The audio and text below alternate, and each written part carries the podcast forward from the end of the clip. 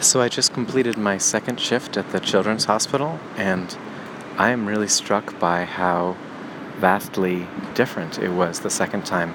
I was much better rested and was just ready and, and knew what to expect, and that seems to have made all of the difference. I um, uh, didn't have to get into any gowns or gloves or um, any special masks or apparatus this time because all the patients that I saw were um, not contagious. And I, I don't know, I saw a couple people like twice.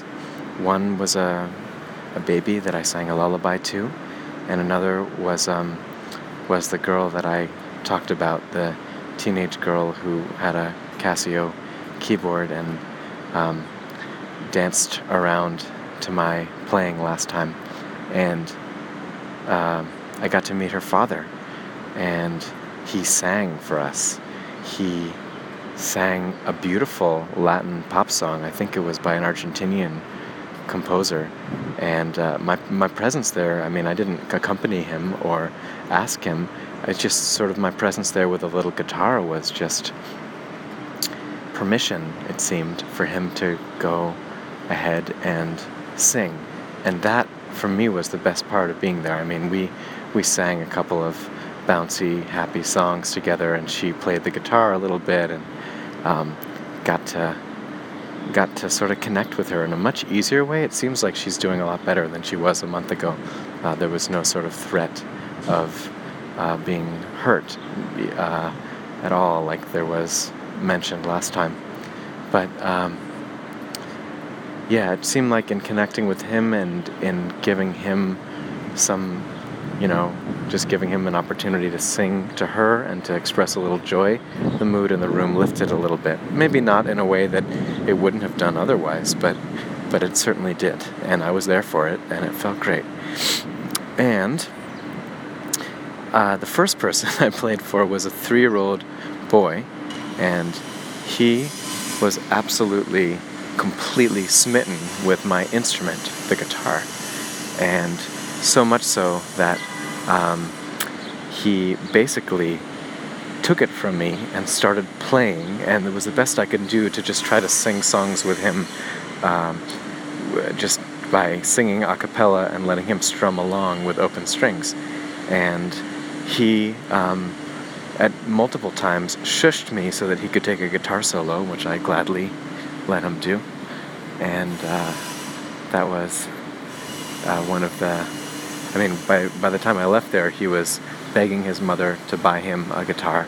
And he was um, running into the hallway and grabbing my guitar from me in a totally joyful way. It seemed like he had discovered a new passion. And I don't know if he's like that with every toy that you bring him, but it definitely made me think twice about um, just you know like I think of myself as someone who um, is bringing the gift of music into these uh, kids' lives, but I also am just sort of showing them that there's, you know, I don't know. I'm just kind of giving them an opportunity to get interested, maybe in playing music or hearing music themselves, and and uh, I don't know. Some of these kids seemed like they were in a better position to take advantage of that opportunity than others. Um, the other person that I saw for the second time was a, a very young baby that I sang the same Brazilian lullaby to her. Manhã tá bonita manhã, na vida uma nova canção, cantando sou teus sorriso, teu riso, tuas mãos pois de haver um dia em que verás. And her mother really loved it and was was singing along a little bit. Was obviously very attuned to the music, and uh, asked me a couple times what what the song was called and where it was from, and uh, that was also a sweet moment. Uh, and then I sang another song. I think it was "Good Night, Irene." Irene, good night. Irene, good night. And um, there was a, another woman who just walked into the room and was hanging out in the background and waiting.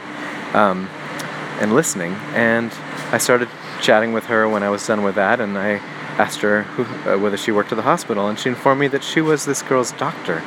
And I was just sort of amazed that uh, a doctor would be patient and relaxed enough uh, to wait and listen to a patient being sung to and to value that um, when the pressure of time and energy on them to get through their rounds and the the urgency of probably of the intervention that they have to take on any given day. I mean, it just it seemed it seemed remarkable to me that she was open-minded about uh, the power of music and the value of music, and that she was willing to sort of allow it to sit side by side, time for time, in the schedule of this patient's day with um, whatever diagnostic or medical interventions she had to offer.